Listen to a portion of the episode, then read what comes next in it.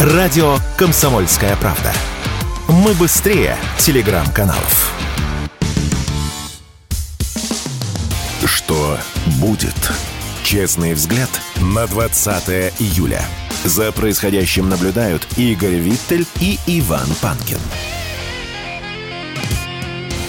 Иван Панкин и Игорь Виттель. Мы продолжаем наш эфир. Я напоминаю, что в YouTube идет прямая видеотрансляция. Канал называется «Что будет?». Подпишитесь, пожалуйста, нажмите на колокольчик, поставьте лайк. Ну и в чате пишите в середине этого часа. Будем отвечать на ваши вопросы. На самом деле, Игорь, я тебе хочу сказать, что горжусь нашей программой. Мы в последнее время, э, кроме разных политологов, которых тоже надо, кстати, выводить в эфир, конечно, слушать их замечательное умное мнение. Но вот что мы делаем правильно, это мы с тобой начали приглашать в эфир волонтеров, тех людей, которые работают на фронте или делают что-то конкретно для фронта. То есть людей, которые что-то, которые приближают нашу победу, грубо говоря. Сегодня у нас очень интересный человек в гостях. Олег Селиверстов, Селиверстов, да, доброволец, участник боевых действий э, и ветеран движения реконструкции исторического средневекового боя. Олег, мы вас приветствуем. Приветствую вас. У Олега интересный проект, друзья. Он э, решил привлечь инвалидов, которые участники э, специальной военной операции, которые пострадали за время специальной военной операции, лишились конечностей. И в силу того, что у нас сейчас есть некоторая проблема с беспилотниками, э, но наверстываем как можем, конечно. Тем не менее, самая главная проблема это не с дронами, грубо говоря, а с операторами этих самых дронов и их проблема с их подготовкой, конечно. И вот у Олегу пришла в голову мысль, значит, людей, которые э, пострадали, ну, стали инвалидами в результате участия в специальной военной операции, привлечь их э, и подготовить, э, научить вот этому операторству, в том числе FPV дронов. Это такой сложный вид дронов от первого лица. В общем, Олег, вам слово, пожалуйста по порядку? Ну, на самом деле проблем у нас в FPV-индустрии не только в пилотах много. В принципе, это можно отдельные эфиры там посвятить, потому что я как бы присутствовал и на разных приемках, и на тесте, ну вот, поэтому проблем, да, хватает. Ну вот. Но э, тут скорее, знаете, психологическая социальная адаптация, именно вопрос, именно проблемы в этом заключается. Потому что я, когда ходил от Ахмата первый раз добровольцем и участвовал э, в СВО, и мой контракт закончился, я вышел э, в мирную жизнь. Вот, у меня был серьезный ПТСР, э, мне было тяжело, депрессия и так далее и подобное. И, в принципе, ребята, когда меня пригласили э, поучаствовать вот в этом проекте, меня пригласил экспериментальный центр подготовки FPV-пилотов Пустельга.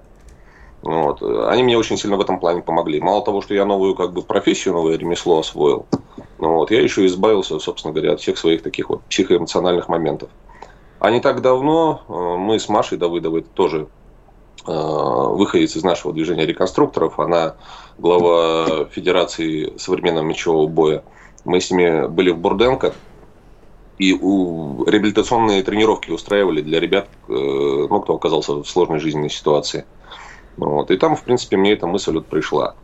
Дело в том, что, опять же, это же не только касается войны, это не только касается, допустим, тех, кто пострадал во время войны. А, вот эта вот подготовка FPV, подготовка операторов дронов, она же в дальнейшем, война рано или поздно кончится. Вот, и это ребятам всем очень хорошо поможет адаптироваться в дальнейшем. Потому что это, опять же, это и сельское хозяйство, там, и доставка грузов, и какие-то работы поисковые в плане вот МЧС и так далее. Это и спортивные состязания, то бишь там можно в огромное количество сфер дальше идти, от кино и любительской съемки, там, блогинга, ну, до спортивных соревнований и профессиональной деятельности, там, георазведка там, и так далее. У вас классный слоган «Брат, тебе оторвало ноги, давай вырастим тебе крылья. Нефиг плакать и бухать, лучше небо покорять». Довольно забавно. А в чем ну, проблема? А что тут забавного-то на самом деле? Страшно? Ну, страшно-то страшно, но тем не менее лозунг Олег, а почему, довольно смелый. Почему именно инвалиды? Либо это скорее реабилитационная практика, либо э, действительно по каким-то причинам они лучше с, э, управляют дронами? Нет, ситуация заключается в том, то, что эм, лучше они управлять дронами однозначно не будут, к сожалению. Вот, потому что, опять же, у многих инвалидов у них э, проблемы с центральной нервной системой и так далее. То бишь это надо еще будет смотреть конкретно на человека. И не надо говорить, что это реабилитация. Для того, чтобы вести именно профессиональную медицинскую реабилитацию, это все-таки нужны клинические исследования и так далее. Это нужно прям э, серьезные усилия при поддержке медиков профессиональных провести и так далее. Это все-таки социально-психологическая адаптация. Ну, вот. Просто дело в том, что у меня, лично моих товарищей, э, кто со мной служил, кто вернулся, кто параллельно э, со мной служил, в том числе реконструкторы, которые уходили на фронт уже после меня или вместе со мной. Но, вот, в частности, многих это горе как бы посетило. Я сидел, думал и думаю, что вот хорошо было бы обучить. Потому что, скажу честно, помимо инвалидов войны, у нас же есть товарищи, которые Э, допустим, больные онкологии, которые сидят у нас, допустим, изолированные э, в палате, в комнате и несколько лет не могут выйти, как бы, ну, вот, им тоже это, в принципе, можно э, будет применять в дальнейшем. Ну, опять же, для психологической разгрузки. Вот. Но каких-то вот именно преимуществ у людей нету. У них может быть больше мотивации, если они еще э, моральным духом не упали, если у них есть желание дальше как-то развиваться. Вот, потому что по своим товарищам знаю, что очень много пьют, очень много употреблять начинают, и как бы вот их надо подхватывать в самом начале, после того, как они еще вернулись, после того, как они еще не сломались до конца. Ну вот, и стараться им помочь. С какими трудностями вы прямо сейчас сталкиваетесь? Ну и сколько вам нужно денег? Смотрите, тут все заключается план минимум, план максимум. Основная трудность сейчас – это поиск помещения. Дело в том, что из недавних событий которые у нас в Москве происходили, вот с атакой беспилотников и так далее, сейчас очень проблематично найти территорию для полетов. Потому что каждый день, каждый полет надо непосредственно согласовывать. Вы в Москве базируетесь? Все правильно? В данный момент, да, я в Москве, потому что я, еще раз говорю, я преподавателем работал, инструктором в центре Пустельга. Мы работали вместе с Росгвардией, и к нам ребята, э, всевозможные командиры своих бойцов присылали, мы их уже готовили, поэтому как бы опыт у меня есть, методики у меня есть. Ну, вот. Но когда мы работали вот в рамках военных баз, там, да, там есть возможность полетать, и опять же, мы все равно обязаны звонить и предупреждать постоянно правоохранительные органы о каждом полете. Ну, вот. Э, в гражданской сфере это еще гораздо более сложно, потому что сейчас э, те, кто в свое время организовывал клубы моделистов всевозможные и так далее, вот они могут подтвердить, э, что сейчас очень большие проблемы с тем, чтобы оформить вот такой клуб, либо полеты, короче говоря, оформить и так далее. Мне бы в идеале вот непосредственно очень хорошо бы подошли какие-нибудь индустриальные заброшенные районы, там, где у нас есть возможность летать в ограниченном пространстве, то бишь цеха каких-то заводов. Ну, промзона какая-нибудь, да. А промзоны, промзоны, да, чтобы не нарушать, как бы так сказать, э, никаких законов, не выходить ни, ни за какие рамки. Промзона, которая еще не превратилась в лофт. Да, абсолютно верно. Олег, абсолютно а скажите, верно. пожалуйста, простите, перебью. Да. А вам не кажется, что прежде чем вот заниматься такой адаптацией, давать людям в руки беспилотники, которые, в общем-то, имеют и боевое применение, все-таки требуется серьезная государственная служба по реабилитации, особенно ПТСР. Потому что давать людям с ПТСР и с прочими, вот вы говорите, там онкологии много из палаты не выходят, а давать людям психологически неустойчивым по определенным причинам в руки оружие – это опасно. А дрон – это все-таки оружие. Смотрите, дело в том, что дроны, они делятся, во-первых, на разные классы. Есть так называемые тини-вупы для э, полетов именно внутри помещения. Они такие больше, вот знаете, по комнате полетать. Есть синие-вупы. Это тоже с защитой лопастей дроны. Они много не поднимают. Они там могут максимум камеру GoPro поднять. Вот летать внутри помещений. Ну вот, все, что касается уже более больших э, дронов, грубо говоря, там пусть это будут пятерки, они, знаете, они классифицируются по э, размеру лопасти, там 5 дюймов, 7 дюймов, 9 дюймов, у них от этого грузоподъемность зависит. Ну, вот. э, все-таки это уже немножко дальнейшее. Мы вот планируем именно э, ребятам давать возможность э, пока что летать именно по помещениям и так далее. Плюс ко всему, э, пока они мне не сдадут экзамен на допуск к реальным полетам, это касается работы сначала уже на симуляторах надо работать, потому что оборудование дорогостоящее, и ломать его как бы просто так зазря не хочется. FPV-дроны это очень тяжело, очень сложно. Именно поэтому я хочу людей учить на FPV-дронах летать, потому что если они на них учат, научатся летать, э, в принципе, любой другой беспилотник для них уже не будет никакой проблемы. Ну вот. Да, с одной стороны, как вы говорите, это оружие, но это оружие только с БК. Надо все-таки понимать то, что это еще раз и спорт, это и профессия, это и многое другое. Плюс ко всему, у меня огромное количество в сфере вот моей деятельности исторической реконструкции, помимо всего, э, еще и врачей. Я непосредственно уже общался с реабилитологами, ну вот, и с психологами. И они говорят в один голос, то, что, в принципе, идея очень хорошая, очень здравая, и готовы мне помочь плане вот оформления всяких формальностей, там, документов каких-то и так далее. Вы не сказали, сколько денег вам нужно? Вот цифру я не услышал от вас. В данный момент на старт, грубо говоря, это 5 полных комплектов э, оборудования, на котором можно будет готовить 10 человек, потому что они должны чередоваться, очень тяжело работать, э, обучаться. Нужно порядка 2-2,5 миллионов. Как вас найти? Ой, Нас не надо искать, говоря, мы сами придем.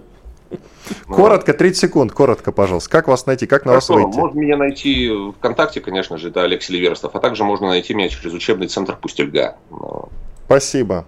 Олег Селиверстов был с нами на связи, доброволец, участник боевых действий, с отличной идеей. Друзья, если у кого-то есть возможности, какие-то советы, возможно, могут помочь, то милости просим, можете найти Олега и посодействовать в этом добром, замечательном деле. Иван Панкин и Игорь Виттель в эфире, в эфире радио «Комсомольская правда». Мы сейчас уходим на небольшой перерыв. Публицист Георгий Бофт знает, как жить эту жизнь. И можете не сомневаться, Георгий Георгиевич обязательно поделится этим важным знанием со слушателями радио «Комсомольская правда». Мне кажется, что не надо все сводить к деньгам. Это неправильно. Все, кто живут в России, они все патриоты, потому что они все любят свою страну, но по-своему. Пусть питаются оттуда реализмом и нормальным холодным анализом, а не пропагандистскими соплями, которых в изобилии полно в других местах. Каждый четверг в 8 вечера по московскому времени слушайте программу «Бофт знает». Вокруг меня столько розовых оптимистов, что меня от них иногда даже тошнит. Что будет? Честный взгляд на 20 июля. За происходящим наблюдают Игорь Виттель и Иван Панкин. Мы продолжаем. К нам присоединяется Дмитрий Журавлев, научный руководитель Института региональных проблем, доцент финансового университета при правительстве России. Дмитрий Анатольевич, приветствую вас. Доброе утро. Доброе утро, Дмитрий Анатольевич. Ну вот хотелось бы понять, что у нас происходит с нашими партнерами по БРИКСу. Случилась история достаточно скандальная. ЮАР не знал, как ему быть, потому что ЮАР как бы подписал римский статут по МУСу. И теперь как бы саммит БРИКСа, который должен проходить в августе, по-моему. Скоро. А, скоро, да. Э, встал вопрос, а что же будет с нашим президентом, когда он туда прилетит. И вот дальше долго решали, вплоть до того обсуждался вопрос, а не выйти ли ЮАР из БРИКС. Но они сказали, фу, из БРИКС, господи, из МУСа, из, из МУСа да.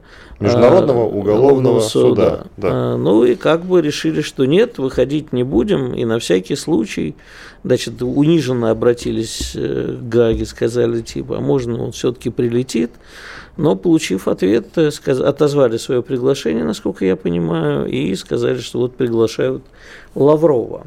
Как вам кажется, является ли БРИКС для нас такой ценностью, ради которой стоит терпеть унижение? И считаем ли мы это унижением?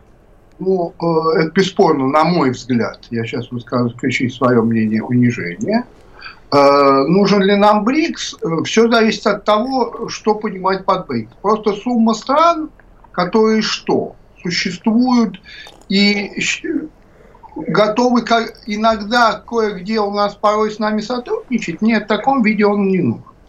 БРИКС как некий э, экономический коллектив, да, как некая организация, которая взаимно усиливает друг друга, конечно, нужен, потому что страны в него входят довольно любопытные. Вопрос в том, что история с МУСом – это же не история с попыткой ареста Путина. Да? Это история про то, насколько наши договоренности с этими странами имеют значение в современном мире. Насколько можно доверять э, обещаниям, договоренностям, каким-то еще документам, да. Сколько у нас было договоренностей с Турцией, Турция поддержала вхождение э, Украины в НАТО. Да, лучшие друзья, все прекрасно. Так и здесь. Что такое БРИКС? Это просто сумма стран? Или это все-таки некая общая позиция? Потому что сумма стран не очень нужна. Да? Ну, кроме одного, что если не мы с ними будем дружить, то американцы. Но американцы и так, и так всеми силами в эти страны идут, и идти будут продолжать. Поэтому главный вопрос в них. Да? БРИКС как институт, как форма, ну, есть одна форма, завтра другая появится. Ну а как э, возможно не, э, некое общее экономическое пространство? Ведь недавно шел, шла же речь, а, во-первых, о том, чтобы создать единый банк э, при БРИКСе, то есть некий аналог МВФ, я бы сказал, для стран, входящих в БРИКС. Плюс, в общем-то, мы видим уже чуть ли не очередь стран, которые нацелились войти в БРИКС. И вполне возможно появление там серьезных э, стран из числа монархий Персидского залива. И вот это уже будут серьезные э, Нет, ну союзники, сейчас... не союзники, но тем не менее люди, вот вы говорите, некий общий взгляд. Вот. А что гарантирует наличие этого взгляда? Существует ли он? Понимаете? Вопрос ЮАР поставил именно этот. Для меня главный вопрос здесь это. Он вообще существует, этот общий взгляд? Присутствие в БРИКС э, какие-то налагает обязательства на членов БРИКС по отношению к России или нет? Да? Угу. Или друзья, когда надо у вас что-то купить, и не друзья, когда надо э, договариваться с Америкой? Вот мой вопрос да, потому что э, финансовая система, единый банк, там Лула что-то говорил даже о валюте новой, да, это все классно, но это возможно только при том, что обязательства будут взаимны. А что мы должны сделать, чтобы обязательства были взаимными? Вот об этом речь идет? Сделать, наверное, ничего, нужно просто понять, эти страны готовы к взаимным обязательствам. Я что-то не помню, чтобы хоть одна страна БРИКС поезжала на э, Петербургский экономический форум, на последний. На, ну, пос- на, на последний, по-моему, нет. Вот, понимаете? А мы вроде говорим, что мы некое единство. Но нужно Это... срочно принять Эмираты, тогда получится, что приезжали. Да, ну, которые сейчас с Ираном ругаются, и из-за этого у нас конфликт с Ираном. Угу. С отдельным документом. Они еще и с аудитами ругаются. Вот. Хорошо, ну, то есть а, вывод из всего этого, что давайте нам вообще БРИКС нам пофиг. Нет, вывод из этого, что нужно смотреть за озером, клюет там рыбка или нет. А не просто надеяться, что если есть озеро, рыба обязательно будет. Но если, извините, пока мы смотрим за озером, рыбку у нас там с другого берега удит очень активно, останемся без рыбки. Ну так вот, в том-то и дело, надо смотреть за своим озером, чтобы другие не удили, и чтобы знать, что там рыба есть. Понимаете? Э, самая большая проблема – это обманутые надежды. Мы все время ищем дружбы. Мы не ищем экономических союзов. Мы ищем дружбу. Мы готовы давать в обмен на чаще всего просто обещают. Вот Игорь, Вит, знаете, Игорь Виттель то же самое постоянно твердит. Во-первых, да, во-вторых, вот тут мы ищем даже не дружбу. В общем, э, как показывает пример э, с Украиной, мы чаще ищем не дружбу, а пытаемся покупать любовь в борделе, простите уж за грубую формулировку. Покупать любовь в борделе осмысленно, а... Нет. Покупать услуги в борделе осмысленно. Услуги проституток – это покупка осмысленная, а любовь от нее ждать – это уже бред. Ну, мы, собственно, разными словами говорим одно и то же. Покупать бескорыстную любовь в борделе глупо. Вот. Она там не продается. Вот. Мы с вами говорим об одном и том. Так что же делать в этой ситуации? У нас потихонечку и этим намекнули, и этим. Аргентину, ну хоть она и не... Слышали намек. Понимаете? То, что они услышали намек, означает, что БРИКС как некий наш союз не существовал никогда. А он никогда и не был нашим союзом. Это был союз э, пяти стран. Да, в котором мы считали себя одним из ключевых стран. Вот оказалось нет. Да, каждая из этих стран БРИКС в действительности э, гребет к себе. Что нам делать? Делать то же самое. Да? Не заниматься вопросом о том, как бы нам помочь или понравиться Индии, ЮАР и Бразилии, а смотреть, в чем они в нас нуждаются и на что мы эту нужду можем обменять. Кстати, нас уважать больше будут. Да? Вот вопрос о э, Гаагском суде не встал бы, если бы мы так себя вели. с нами так себя ведут, потому что понимают, что мы утремся. Мы, ну, ну что нам? Мы же любовь ищем, да? Мы всегда так делали, мы 200 лет так делаем. Мы 200 лет уговариваем своих как бы союзников согласиться на что-нибудь, что нам уже принадлежит. Угу. Так а что надо сделать? Вот э, как поступить правильно? Реализовать свои интересы. Есть у нас интересы в Бразилии? Раз. Есть у нас интересы в ЮАР? Два. Есть у нас интересы в Индии? Три. Да? Не заниматься геополитикой. Я вообще при слове геополитика, как в той пьесе, это, кстати, не Гейн сказал, это в пьесе было, слушая слово культура, я ищу пистолет. Да?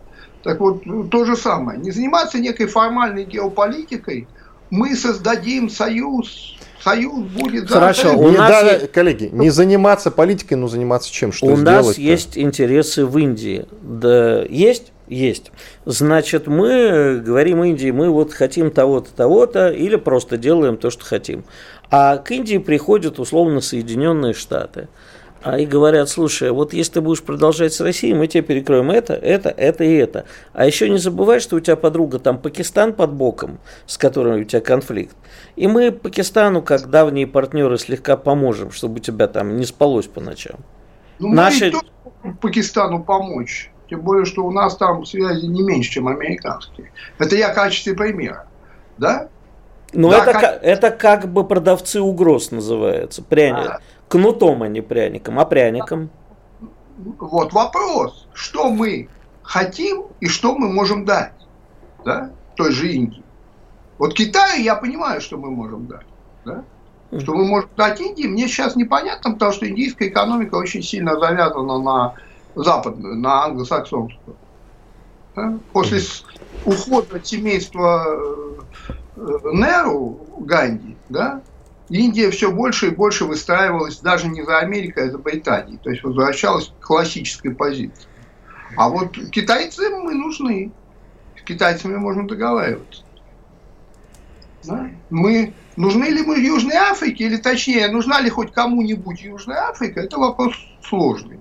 Ну почему Потому сложный? Там полно полезных ресурсов нам необходимо. А что нам своих не хватает? Нет, подождите. Там полно полезных ресурсов, но там нет никаких э, гарантий того, что вы их безопасно будете э, добывать. Ну почему? Смысле, а Отлич, ЧВК отличный Вагнер... рынок сбыта. Э, ЧВК Вагнер есть у нас в Африке. В перспективе можно военную базу построить, ну, очень удобно. Вот, с этого и надо начинать. Мы коротко строим... только, Дмитрий Анатольевич, коротко, у нас меньше минуты. Если мы строим военную базу, тогда я понимаю, зачем нам Южная Африка. Но тогда надо ставить там, где капитал. Прямо в Кейптаун. Нет, Кейптаун жалко, если что. Единственное приличное место в ЮАР. Ну, ну что делать? Вот в приличном месте и надо ставить. И боевых пингвинов э, в ЮАР. Дельфинов. Надо, боевых и пингвин, там пингвины. Ну и дельфины тоже нужны все равно. Спасибо большое. Спасибо. Дмитрий Журавлев, научный руководитель Института региональных проблем, доцент финансового университета при правительстве России, был с нами на связи. Ты когда говоришь, короче, Дмитрий Анатольевич, я вздрагиваю, если честно. Я короче, сразу... Игорь. Короче, Ваня. Дело к ночи. Дмитрия Анатольевича нельзя прерывать. Особенно Медведева. Уходим на большой перерыв, друзья. Никита Данюк и Владимир Варсобин подводят самые честные итоги недели. И с оптимизмом смотрят в будущее мы все должны сказать спасибо нашим ребятам, настоящим героям, которые мужественно защищают рубежи. Все прекрасно понимают, что это только начало, и многие говорят рано радоваться, а я считаю, что говорить о том, что русское оружие, русские солдаты и офицеры блестяще справляются с противником, нужно. Каждую пятницу в 7 часов вечера по московскому времени на радио «Комсомольская правда» слушайте программу «Тактика Данюка». Что будет? Честный взгляд на 20 июля. За происходящим наблюдают Игорь Виттель и Иван Панкин. И действительно, это мы, Иван Панкин и Игорь Виттель. И почему бы нам в очередной раз не поговорить про нашу многострадальную экономику? Ой-ой-ой, конечно же, я не прав. Про нашу великую и могучую экономику. С этим нам поможет Александр Сафонов, профессор финансового университета при правительстве России. Александр Львович, здрасте. Здравствуйте, Александр Львович, рад вас видеть. Ну, давайте поговорим, раз уж мы о БРИКСе заговорили и вообще о наших партнерах, и о том, как сейчас э, от нас пытаются потенциальных партнеров или ситуативных оторвать. А, как наша экономика может существовать в полной изоляции? Ну, вдруг такое, не дай бог, случится. И грозит ли нам это? Ну, я думаю, что нам это все не грозит, в силу того, что мы э, являемся таким, скажем так, необходимым звеном в торговых обменах. Это в первую очередь связано с э, нашей, э, скажем так, сырьевой базой, без которой все-таки миру обойтись крайне сложно. Э, это, безусловно, вызовет просто всплеск рост цен на многие сырьевые Э, элементы. Ну, до сих пор, например, так сказать, э, мы, несмотря на то, что находимся в непростых взаимоотношениях, э, так мягко сказано, с США, но тем не менее их компании, особенно авиационные, выступают за то, чтобы, например, тот же самый Норникель по-прежнему продавал им редкоземельные металлы, в частности, титан. Да, без него э, вряд ли что-то получится. Поэтому можно много там перечислять, так сказать, именно сырьевых элементов, э, да, Э, вот. Э, но еще раз подчеркну, это просто жизненная необходимость. Вот. Но насколько мы можем э, существовать в изоляции, ну, вспомним историю Советского Союза. 80% номенклатуры, которая потребляла внутри страны, внутри страны и производилась. Но, тем не менее, 20% заводилось из-за рубежа. А, тот, кто помнит Советский Союз, а, знает, что это в основном касалось, конечно, а, импорта продовольствия, это касалось импорта изделий народного потребления, так называемых, то есть, в первую очередь, одежды, бытовой техники, и это касалось в том числе, так сказать, завоза сюда машины и оборудования. Поэтому... А, одну секундочку. Во-первых, тогда у нас был как минимум экономический блок собственный, да? Ну, был-то он был, конечно, да. Это во-первых, да. То есть у нас были страны, которые хрен от нас денешься называлось. Они Да, пока существовал Советский Союз, ну, уже хорошо, под конец существования Советского Союза они стали повякивать. А так это самое, у нас не, не было такой возможности, когда мы заискивающие смотрим, они уйдут ли от нас эти партнеры, если мы сделаем это. Это во-первых. Во-вторых, мы же, я не знаю, не, не хотел бы говорить за всех, но хотелось бы там людям, которые сейчас об этом рассуждают, а, а именно в плане бытового э, скажем, в бытовом плане, верно, обратно в Советский Союз. Да? Ну, наверняка же ответ будет нет. Вот мне очень хочется в Советский Союз, но только с нормальными бытовыми условиями. Да, ну здесь, Игорь, э, э, успокою и, и вас, и себя. Дело в том, что э, все-таки бизнес устроен таким образом, что независимо от того, что там политики решают, ему нужно торговать и продавать. Поэтому э, вот до сих пор мы видим, как э, компании западные там принимают решения, нестандартные, кстати, решения по поводу там, всех выхода с нашего рынка. То есть передают каким-то образом там управление, но по сути дела, так сказать, остаются все-таки в рамках присутствия. Да, безусловно, так сказать, в определенной степени будет меняться номенклатура, именно а, как бы бытового потребления, вот, ну, в первую очередь на китайский, на китайских производителей, что не самое, так сказать, а наше, а наше производство мы можем э, начать, наконец, э, массово производить и конкурировать и с китайцами, ну, хотя бы, не знаю, в легкой промышленности, э, с китайцами, с Египтом, с Турцией и так далее? Сложно. Сложно. А, и а, тому пример, так сказать, э, ситуация с западными странами. Да? То есть возьмите ту же самую Италию, которая всегда была пошивочной фабрикой. Вот. Но такая история продолжалась а, вплоть до там, начала 70-х годов, после чего начали массово переносить подшивочные э, цеха в Азию в том числе в Китай. Ну, сначала там Пакистан, Индия и так далее. Да. Вот, собственно говоря, так сказать, и а, на этом вся история там, ну, как бы массового производства закончилась. То есть массовое производство там. Ну, слишком дешевая рабочая сила, мы не можем в этом смысле с ними конкурировать. Вот отдельные, а, скажем так, бренды, да, которые будут э, носить не массовый, а симметарный характер, вполне возможно здесь развивать, они развиваются. Вот, э, как бы, ну, и тем более, так сказать, и потребление э, движется в, в сторону индивидуализации, поэтому вполне возможно здесь конкурировать, э, в том числе с Китаем. Вот. Что касается э, других аспектов, ну, во-первых, у нас все-таки развито производство, как бы кто не хотел, и тех же самых Э, стиральных машин, э, там, благодаря тех же самых итальянцев, которые перенесли сюда свое производство.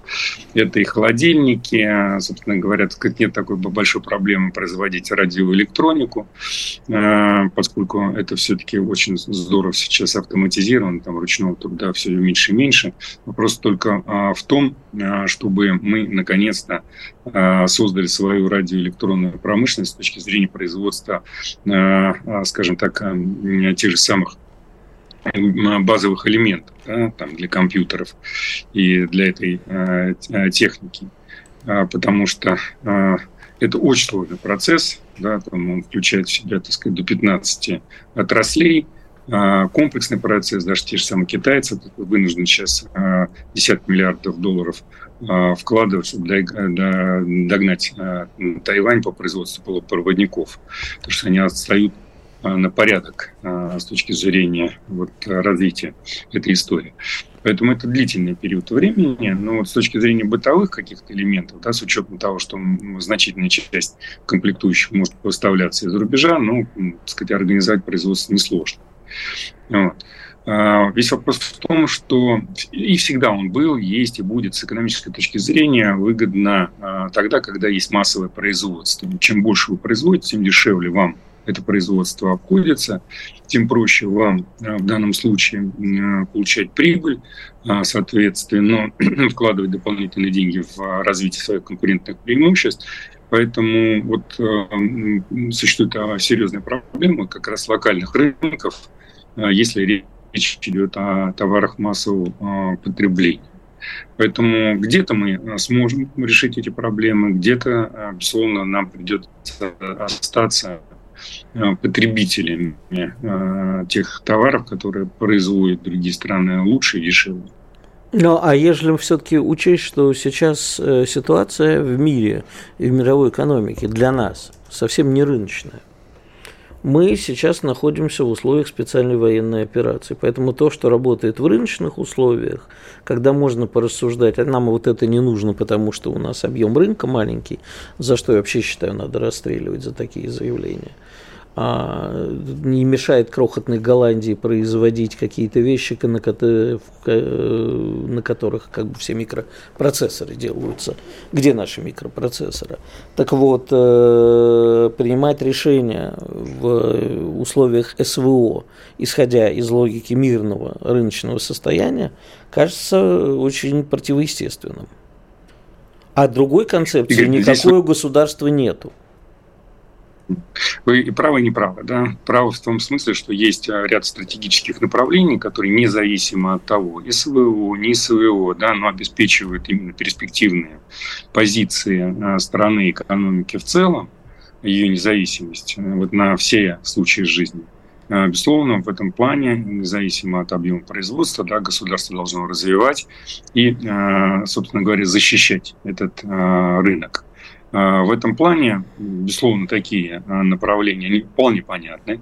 Это действительно полупроводниковая промышленность, производство там, компьютеров, следовательно, вычислительной техники, да, поскольку будущее связывается с использованием а, мощных систем искусственного интеллекта.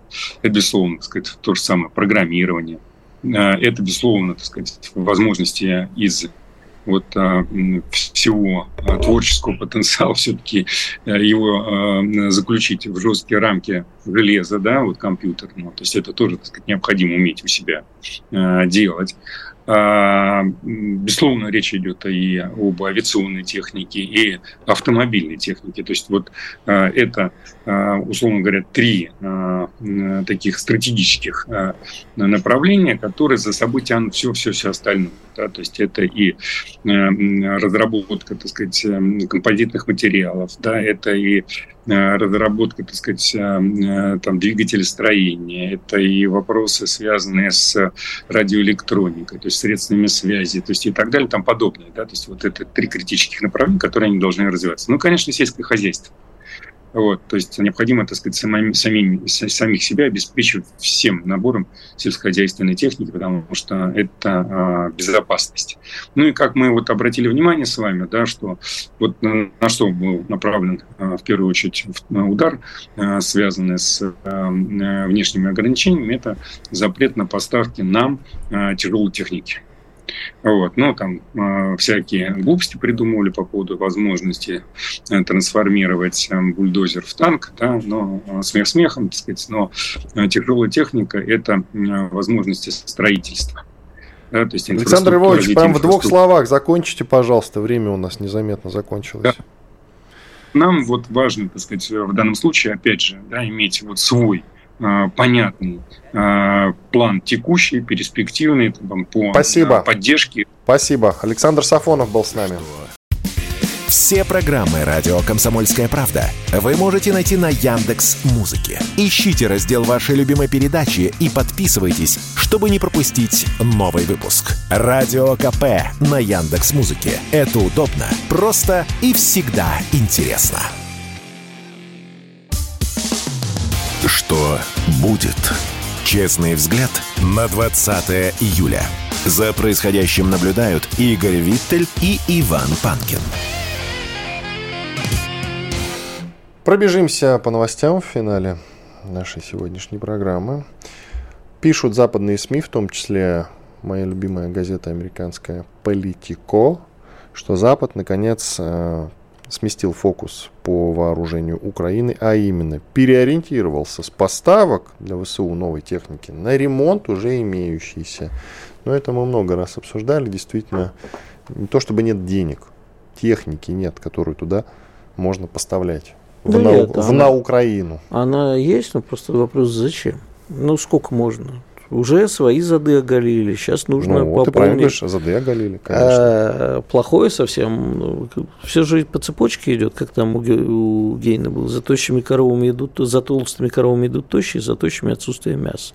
Ну, поставили, во-первых, сначала нагнули Европу. Сначала восточную, потом западную, чтобы они отдавали то, что уже с истекающим или истекшим давно сроком годности Украине. Потом им поставили, чтобы они купили за свои денежки, хоть и ненавижу это слово. Технику американцев поновее. Но потом в результате выяснилось, что у самих не хватает ни в Европе, ни в Америке. Надо повыпускать сейчас для себя. Естественно, как бы техника есть, но зачем ее поставлять Украине?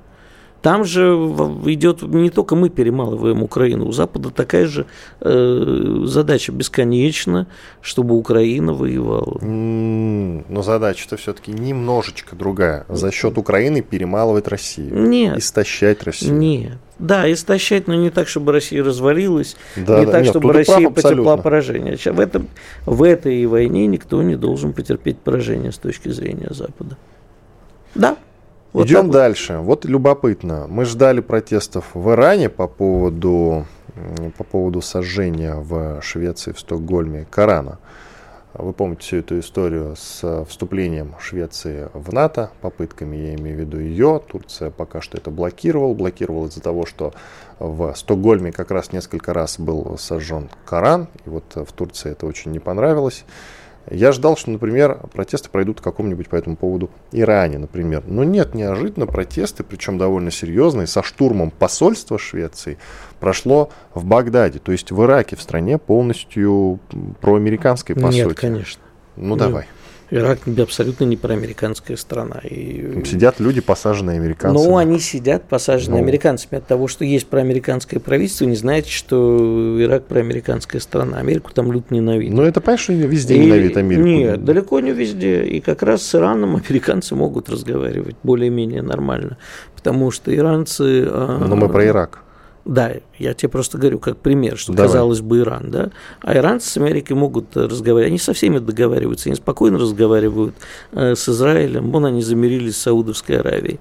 С Ираком э, живы раны, скажем так. Кто, подожди, замирился с... Э... Саудовской Аравией, Иран, знаменитая вот... Э, Но сейчас при этом у них конфликт с Объединенными Арабскими Там все Эмиратами. у всех Эмираты Саудовской Аравии. Э, Коротко, друзья, для тех, кто не понимает. Дело в том, что мы сейчас находимся неожиданно в состоянии конфликта с Ираном. А, они у нас закупили технику, поговаривают, что самолеты, денежки были перечислены, а самолеты не получены. Снычнули.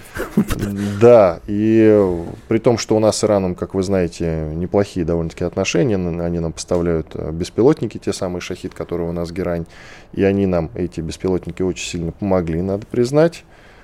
А теперь выясняется, что мы поддержали Объединенные Арабские Эмираты, с которыми у Ирана есть некий, ну, скажем так, пограничный конфликт из-за каких-то там то ли островов, как из-за какой-то территории. Слушай, ну у всех есть конфликты со всеми. Да. Говорить из-за этого, что у нас конфликт с Ираном, есть недопонимание. Ну, пропали ну, самолеты, подумаешь. Подумай, да, действительно. Все, идем дальше. Вот на, на самом деле сейчас э, вышел сериал на Первом канале, называется «Трейдер». Как раз Друзья, это, это выдающийся момент. Игорь Виттель рекомендует посмотреть сериал «Трасс» и два на Первом канале. Вот сериалы, запомните, сериалы я всегда рекомендую. Запомните этот момент. Да, нет, это просто действительно очень любопытно про 90-е именно отношения наши с Ираком. Очень полезный в качестве... Ну, понятно, что как все сериалы это лажа, но есть определенные моменты интересные, которые стоит посмотреть. Я да. же вам говорю, Игорь Виттель рекомендует сериал. Ну, понятно, я, что, я... все сериалы это лажа. Нет, ну, во многих сериалах. Я могу много сериалов, я же сериаломан. Сериал «Аман». Идем дальше. Значит, про Японию сериал. Эта страна замечательная, нарастила восходящего солнца, нарастила импорт, про двойные стандарты разговор. Япония нарастила импорт российских зерновых на почти 510% в этом году. А что тебя удивляет? Япония Примерно пор... все. Япония до сих пор э, покупает э, СПГ наши, нефть, все, все идет по плану. Они даже не вышли из Сахалин-2 они как бы заменили учредители, но по-прежнему остались японские компании. Что ты хочешь? Япония продолжает война войной, а обед по расписанию. Вы знаете, что из стран, вот если был такой рейтинг русофобии, да, то Япония занимает там одну из верхних позиций сейчас. Совершенно не знаю, серьезно. ни разу там на себе русофобии не чувствовал, но, видимо, потому что я на китайцев Ты похож. очень давно, потому что был в Японии, наверное. Нет. Мне пишут оттуда, что к русским отношения ну так себе, а на уровне правительства вообще в целом нет, ну, вот, слушай, одно дело уровень правительства, другое дело уровень обычных жителей. Послушай, там не может быть русофобии, это инопланетяне, они живут на другой планете.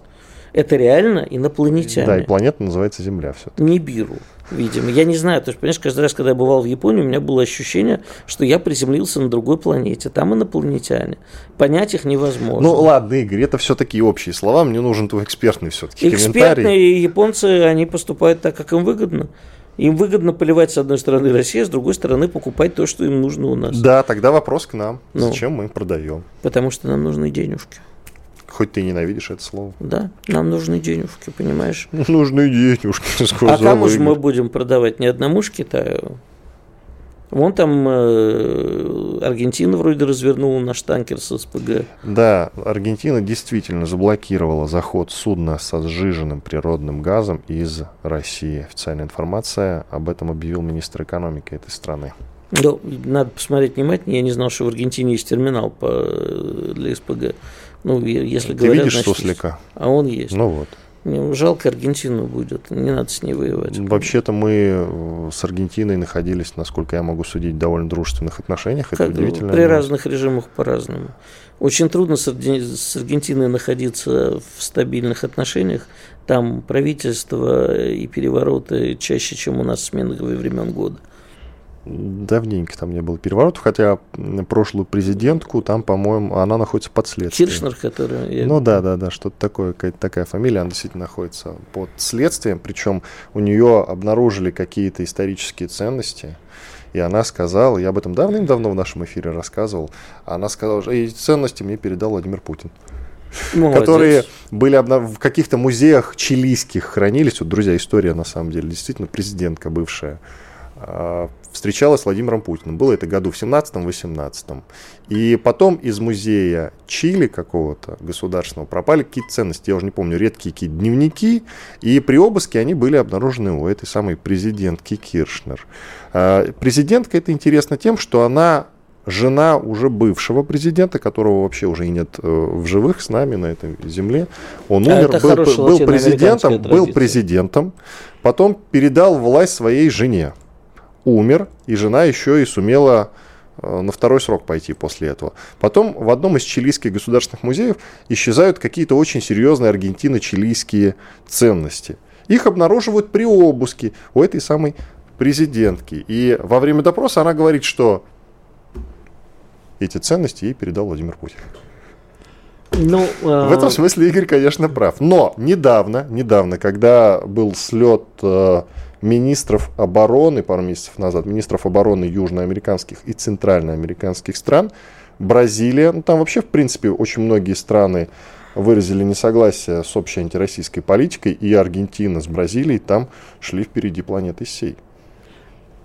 Вот у ее мужа было подозрительное имечко – Нестор – Махно. Ну, вот э, нет, там ну, он, он самом... не Махно, я понял, он Киршнер, Нет, да. дело не в этом. Там он вообще, у него прекрасная биография, у него папа э, швейца... немецкий швейцарец, а мама э, хорватка чилийская. То есть родители перебрались из Хорватии, так что у него там намешано было. Да, был такой действительно Нестор Киршнер. А президентом был, сейчас не помню уже каким, 54-м, по-моему. Ну, в нулевых, да, и как раз в конце да, нулевых. Да, в начале, да, он умер в 2010-м, по-моему, году. Вот, он передал власть своей жене, действительно. Ну, короче, Аргентина хорошая страна, но если будут себя так вести, придется поджарить немножко стейки. Да, придется устроить Мясо Фолкленд второй. Да. Нет, мы, кстати, если бы мы помогли тогда Аргентине победить Британскую империю, было бы им интересно. У нас, кстати, была же замечательная еще история. Мы могли Исландию э, Варшавский договор затянуть. Когда знаменитые тресковые войны были, Исландия возмутилась и сказала Америке, какой НАТО. У нас не нравится, что мы отстаиваем свои интересы рыболовов, вот нам так бы научиться. Идите нафиг, мы пойдем, вон там Советский Союз есть. И а... так они достойно победили и Британскую империю, между прочим. В 80-м же Фолклендская война была, да, кажется? Примерно в этот период. Да, 80-е. А, кстати, помню, действительно, а чего мы не помогли тогда Аргентине? Завоевали бы вечного а, союзника. Нам нужно смысле. поддерживать всех борцов за независимость и сепаратизм. Басков, каталонцев, Николай Басков, если вы нас слышите, то мы готовы вас поддержать, если вы ведете какую-то борьбу за независимость, конечно. Да, товарищ на Пу... нашей товарищ эстраде. Пучдемон, Пучдемон. На нашей эстраде вам нужна независимость. Мы с Виттелем готовы вам помочь. Ну и Россия, конечно, с вами. Иван Панкин и Игорь Виттель были здесь с вами, остались очень довольны сегодня. Будем, встретимся здесь завтра в то же самое время, в 8.03. И помните, что на других частотах делать нечего. Что будет? Честный взгляд на происходящее вокруг.